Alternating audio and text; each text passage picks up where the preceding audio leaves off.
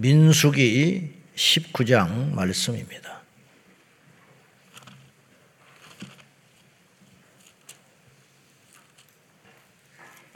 (19장) 민수기 (19장) 우리 교독하겠습니다. 여호와께서 모세와 아론에게 말씀하여 이르시되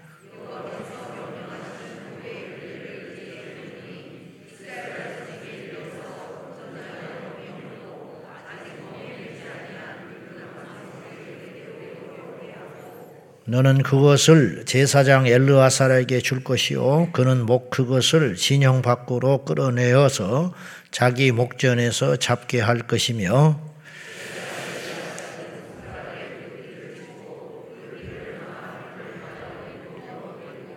그 암소를 자기 목전에서 불사르게 하되 그 가죽과 고기와 피와 똥을 불사르게 하고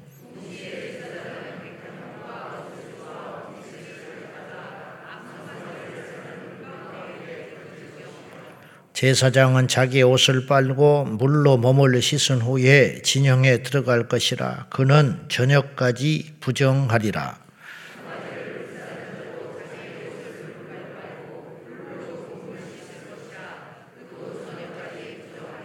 이에 정결한 자가 암송아지의 죄를 거두어 진영 밖 정한 곳에 둘지니 이것은 이스라엘 자손 회중을 위하여 간직하였다가 부정을 씻는 물을 위해 간직할지니 그것은 속죄전이라.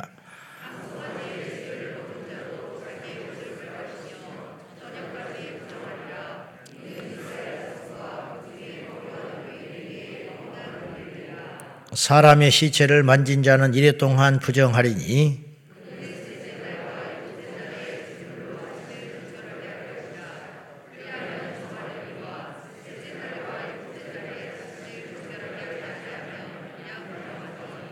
누구든지 죽은 사람의 시체를 만지고 자신을 정결하게 하지 아니하는 자는 여호와의 성막을 더럽힘이라. 그가 이스라엘에서 끊어질 것은 정결하게 하는 물을 그에게 뿌리지 아니하므로 깨끗게 되지 못하고 그 부정함이 그대로 있음이니라.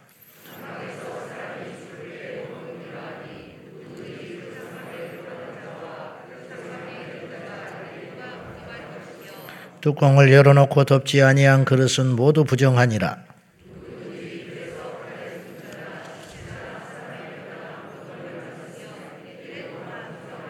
그 부정한 자를 위하여 죄를 깨끗하게 하려고 불사른 죄를 가져다가 흐르는 물과 함께 그릇에 담고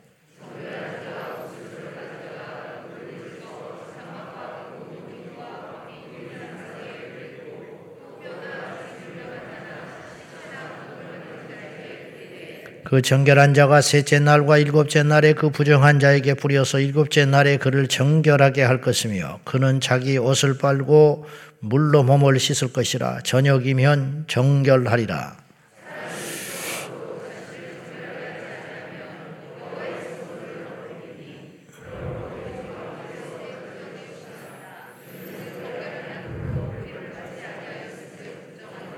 이는 그들의 영구한 율례니라 정결하게 하는 물을 뿌린 자는 자기 옷을 빨 것이며 정결하게 하는 물을 만지는 자는 저녁까지 부정할 것이며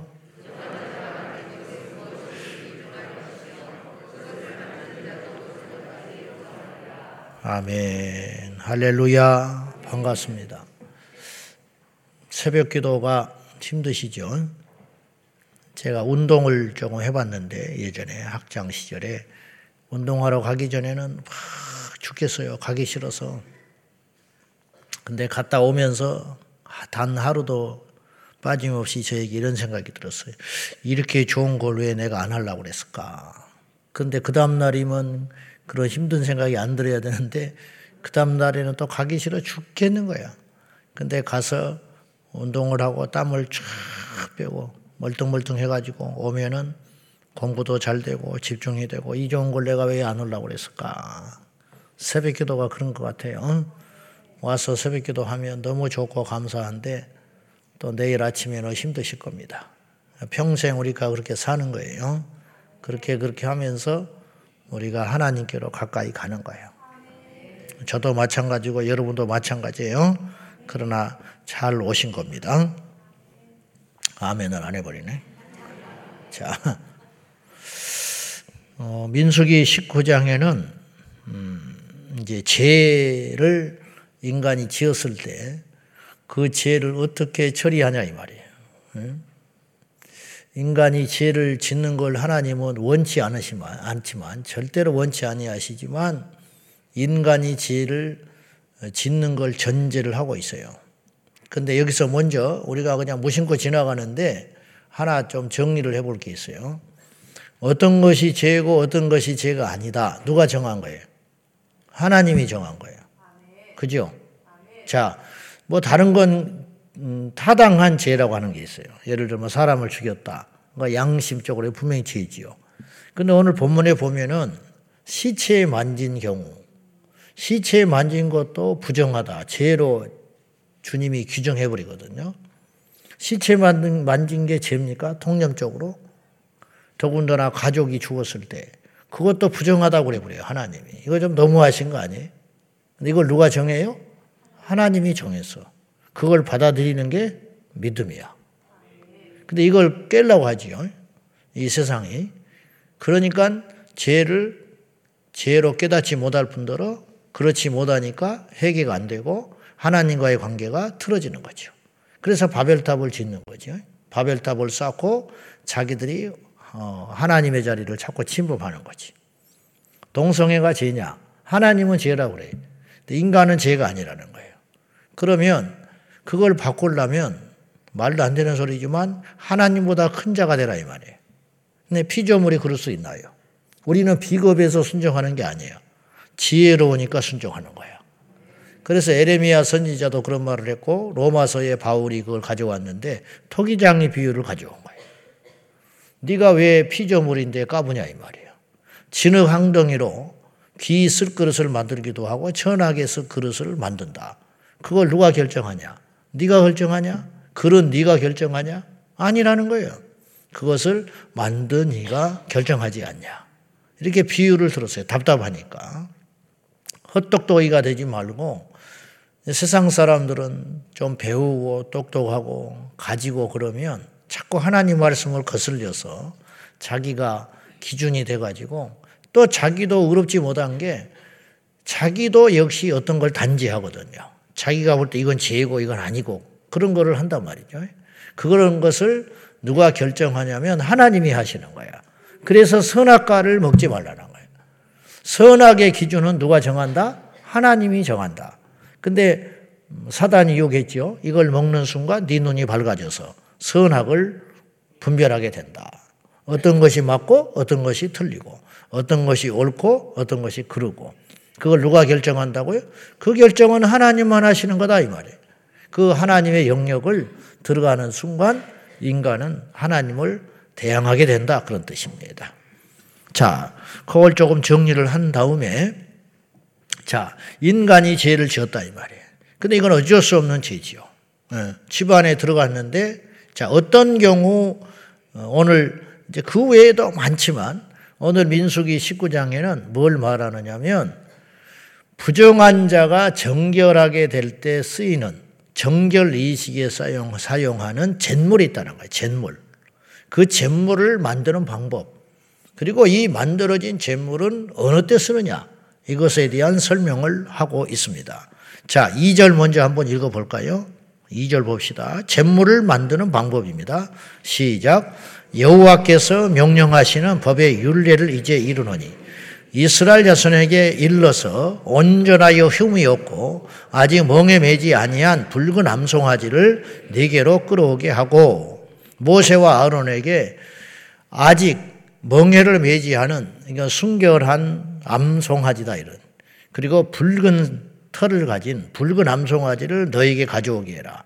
그리고 그를 잡아라.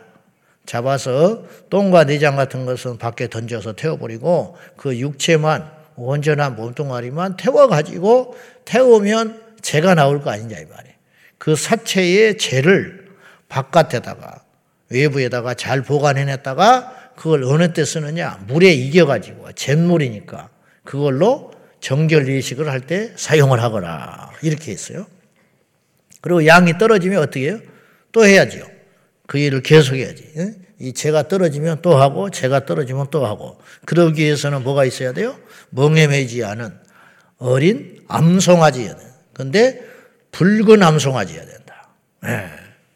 이 붉은 암송아지를 구하기가 만만치 않죠. 근데 그때는 조금 있었을지도 몰라. 지금 이스라엘이요 붉은 암송아지를 구하려고 눈에 불을 켜고 찾았어요. 근데 유사일에로 없었어. 이게 섞여버리거든 종자가. 근데 열댓 마리를 전 세계를 뒤져가지고 찾아냈어요. 야, 붉은 암송아지라는 게 우리가 보기에는 붉은색 그렇게 하는데 한 올도 없어야 돼.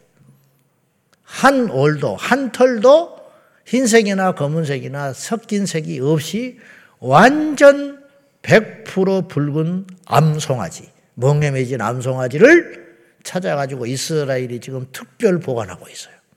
마지막 때 쓴다고. 그런데 이스라엘은 이 암송아지가 유사리에 안 나타났다는 거예요. 자기들이 그렇게 찾으려고 했는데, 근데 이제 나타난다는 거야. 가지고 특별 보관해가지고 이걸 나타나는 징조를 보면 마지막 때가 온 것 아닌가. 뭐 이런 이야기도 하고 그래요. 어쨌든 그때 당시에는 제가 볼 때 그렇게 어렵지는 않았지 않았느냐.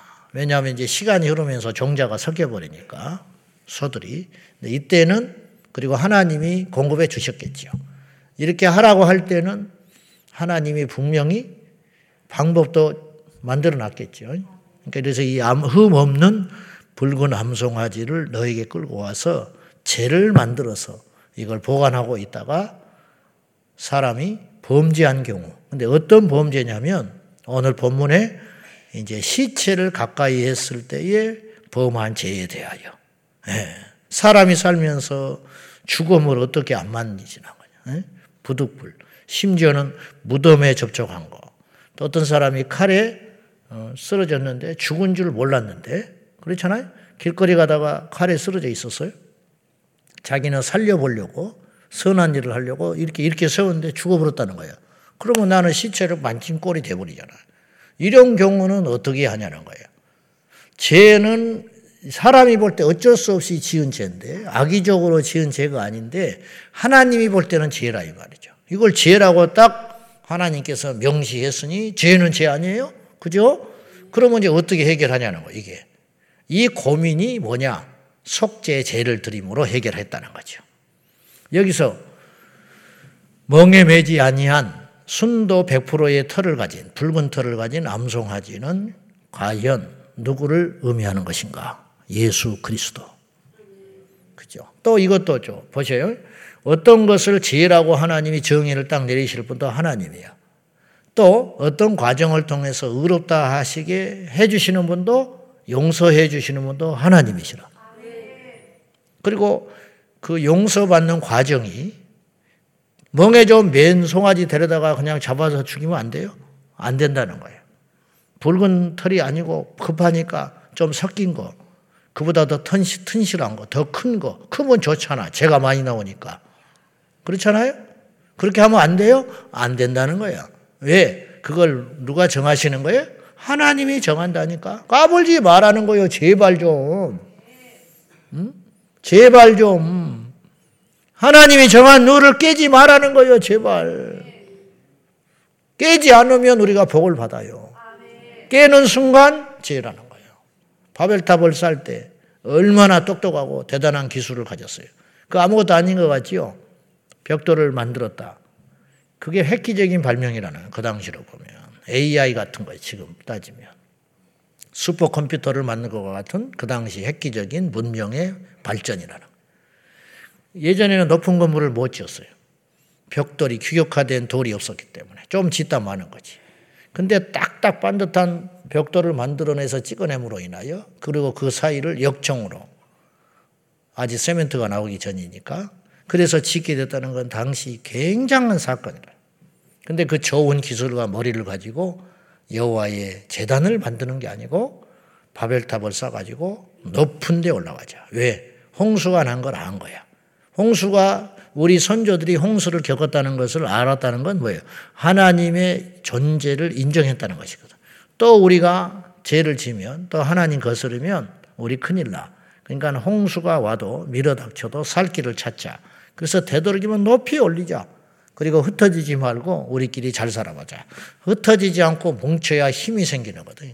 거기에서 정치가 생기고 경제가 발전하게 되고 군사가 만들어지고 이것을 최초로 주창한 이가 니무롯이단 말이죠. 이게 적그리스도거든요. 그래가지고 하나님을 대항한 거예요. 그 결과 우리가 이렇게 영어를 하게 됐잖아. 이 죽일 놈의 사건 때문에. 어? 그렇지 않으면 얼마나 좋아.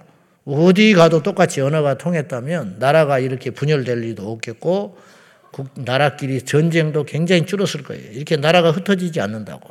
근데 흩어져 버렸잖아요.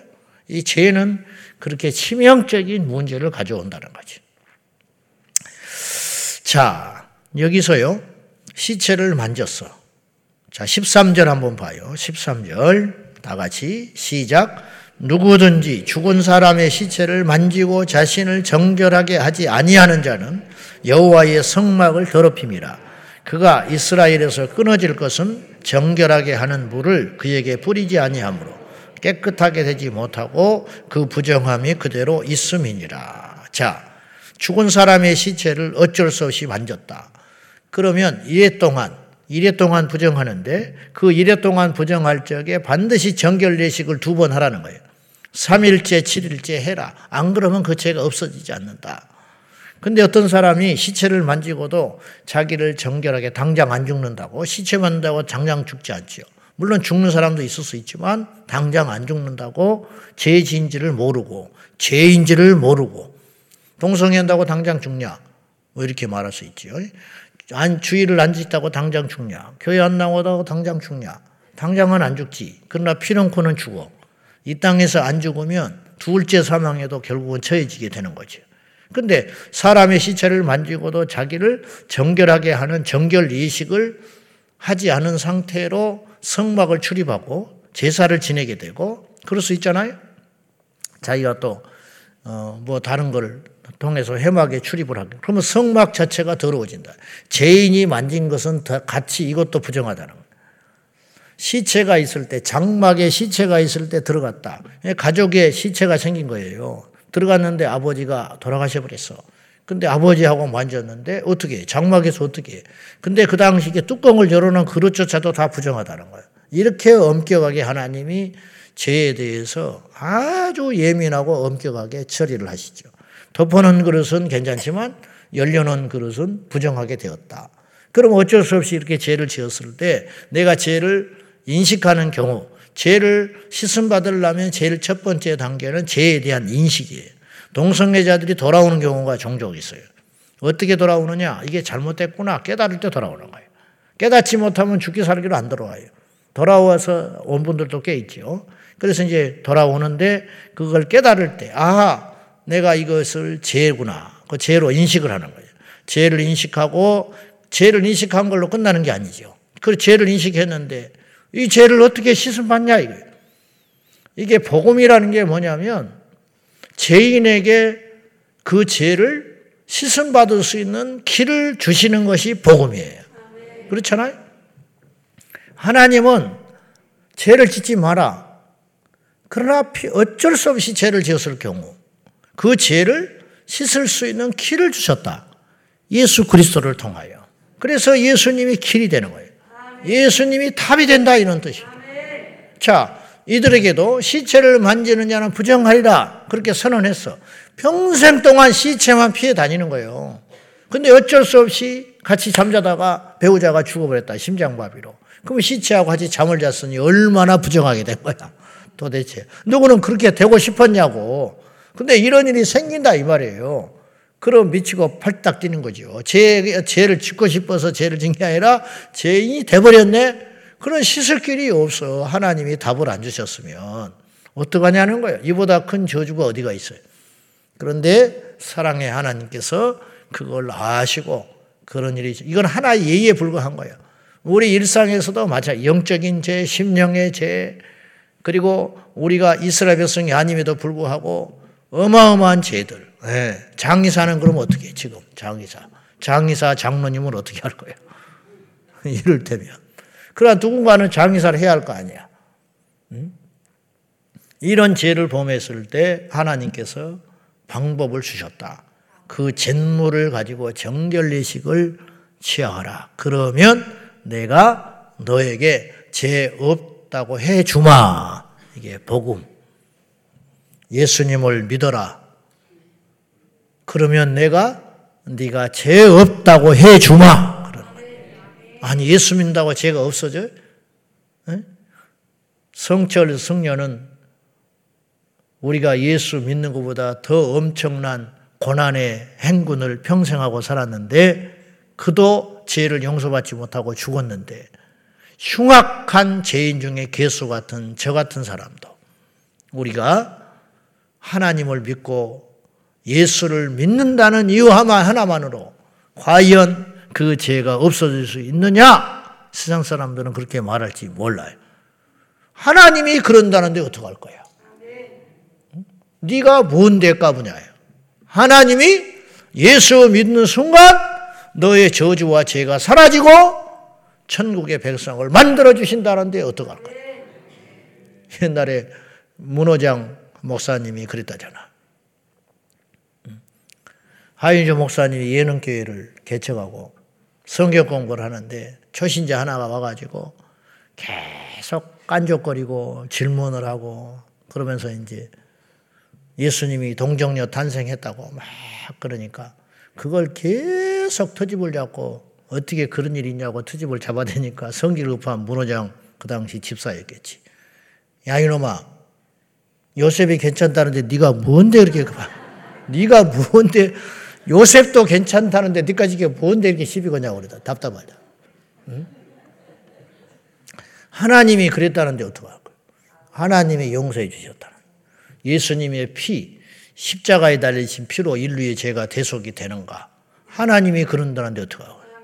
네, 하나님이. 그래서 저주 중에 저주는 뭐냐면 죄를 지었는데 속죄받을 길이 없는. 복 중에 복은 뭐냐? 거꾸로.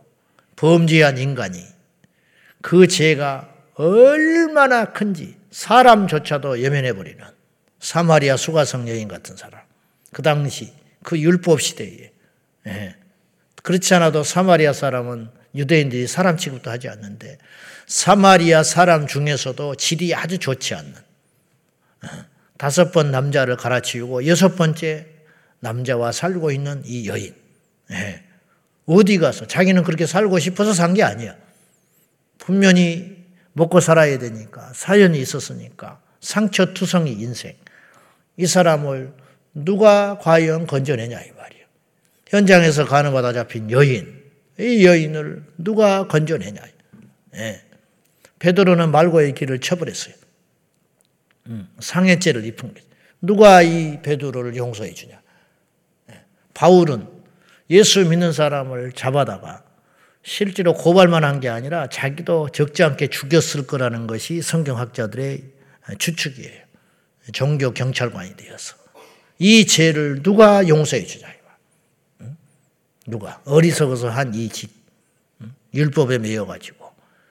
이 모든 것을 용서해 주시사 당신의 종을 삼으시고 이방인을 이방인의 복음 증거를 위해서 택한 내 그릇이라 말씀하시고 베드로에게 사람 낚는 어부를 만들어 주시고 사마리아 수가성 여인이 물동이를 던져버리고 동네에 가서 복음을 전하는 전도자가 되어서 그 사마리아 성을 바꾸는 역사가 일어나서 그들이 그 여자의 증언을 듣고 내가 오늘 메시아를 만났다. 오늘 내가 내 죄가 용서함 받았다. 그 소리를 듣고 사람들이 뛰쳐나와서 예수님을 만나서 하는 말이 우리가 이 자리에 온 것은 이제는 저 여자가 우리를 처음 소개한 건 맞지만 우리가 믿게 된 것은 네 말을 믿고 네 말을 듣고 믿게 된 게 아니라 저분의 말을 듣고 우리가 믿는다. 그렇게 말을 했잖아요. 이것이 복음의 능력이라는 거예요. 복중의 복은 뭐라고요? 내 죄를 용서받고 내 사함을 허물을 덮여 입는 사람. 내 죄가 어마어마하게 큼에도 불구하고 예수님의 의의 공로로 나의 죄를 덮어주신 그 은혜. 그래서 주께 사함을 받는 자는 복이 있도다. 죄를 지었으면 반드시 심판을 받아야 하는데 누구도 예외 없이, 누구도 예외 없이, 천사도, 누구도. 그런데 그 죄인을 용서하기 위하여 예수 그리스도를 보내사 우리의 죄를 없이 해주시고 박멸해 주시고 십자가의 사랑으로 구원해 주신 그 사랑 그것이라는 오늘 이제 민수기 19장은 성경의 요약이라 할 수 있죠. 인간이 범죄했을 때 길이 있다. 네. 인간이 어쩔 수 없이 죄인이기 때문에 죄를 지었을 때 길이 없다면 그 인생은 저주받은 인생인데 우리 주님은 지금도 두 팔 벌려 우리를 기다리고 계시고 수고하고 무거운 짐진 자들아 다 내게로 오라. 내가 너희를 쉬게 하리라. 말씀하셨으니 오늘 또 그리스도 예수 안에 있는 우리는 새로운 피조물이 되었으니 지난날 무슨 짓을 했든지 오늘 예수님의 피로 용서함 받아 구원받을 수 있다는 믿음의 확신을 가지고 승리하는 복된 날이 되시기를 그리고 철저히 하나님 앞에 내 죄를 인정하고 회개함으로 하나님 앞에 정결한 영혼의 상태로 날마다 날마다 씻음 받는 저와 여러분이 꼭 되시기를 예수님의 이름으로 축원합니다. 기도하겠습니다. 우리 중에 의로운 자가 한 사람도 없습니다. 누구를 정죄합니까? 큰 죄는 큰 죄고, 죄고, 작은 죄는 죄가 아닌 것입니까? 그렇지 않죠. 우리 모두가 다 죄인이 올시다. 죄인 된 우리가 누가 시체를 만지고 싶어서 만집니까? 인생 살다가 어떻게 죽음을 피하고 살겠습니까? 그런데 그런 우리들에게 하나님께서 길을 열어주셨으니 바로 흠없는 붉은 함송아지의 잿물을 통해서 용서해 주셨듯이 그 흠없는 송아지 하나도 그렇게 혈액이 있거늘 하나님의 본체이신 아들 예수께서 오셔서 십자가에서 죽으시사 피 흘려 주신 그 사건이 어찌 우리의 죄를 씻는 효력이 없겠습니까? 그, 그 사랑으로 인하여 우리가 용서함 받았으니 오늘 이 아침에 철저히 회개하고 다시 한번 예수의 피로 인하여 정결하게 되어 새로운 피조물이 되게 해달라고 하나님께 기도하겠습니다. 살아계신 하나님 아버지, 흠없는 붉은 암송아지도 혈액이 있거늘 그와 비교할 수 없는 우주의 왕이시고 만왕의 왕이신 예수 그리스도의 십자가의 죽으심의 사건이 온 인류의 죄를 담당하기에 충분하지 않겠습니까? 그 예수님을 믿으면 살리라. 그 예수님을 믿으면 저주에서 성량받아 지옥의 권세를 깨치고 천국의 하나님의 시민으로 하나님의 자녀로 삼아주신다고 했으니 십자가에 밝히 주님께서 죽으셨거늘 어찌하여 믿지 않는다는 말입니까? 우리의 모든 흉악한 죄악들과 아무리 큰 죄라 할지라도 이 시간 이후에 우리의 모든 죄가 성령함을 받아 다시 시작하는 은혜가 다시 회복되는 은혜가 다시 예배하는 은혜가 다시 기도하면 들으시는 은혜가 우리 안에 일어나게 하여 주옵소서. 우리 중에 누구도 어렵지 아니합니다. 시체를 만지지 않는 자가 누가 있습니까? 하나님 앞에 생각으로도 범죄하지 않는 자가 누가 있겠습니까? 실제로도 우리는 죄인이고 생각으로도 죄인입니다. 그런 죄인들을 예수님의 십자가의 보혈의 능력으로 살려주신 아버지 그 사유하심을 믿고 다시 일어나게 하여 주시옵소서 아버지 감사합니다 하나님 아버지 우리는 심증적으로도 죄인이고 실제적으로 행동한 것으로도 죄인입니다 주여 그 죄를 생각할 적에 마땅히 지옥의 불심판을 면할 수 없지만은 긍휼에 풍성하시고 우리를 사랑해 주신 그 크신 용서의 사랑으로 예수님의 십자가의 사건으로 말미암아 우리가 구원함을 얻게 되었습니다. 하나님과의 관계가 회복이 되었습니다. 이제 다시 시작합니다. 이전 것은 지나갔으니 다시 시작하는 은혜가 이 아침에 복음으로 일어나게 하여 주옵소서. 예수님의 이름으로 기도하옵나이다. 아멘. 주여 주여 주여 오늘도 살아계신 하나님 아버지 우리에게 복음으로 오셔서 영원한 생명을 주시고 살 길을 주셔서 감사합니다. 영광 받아주시고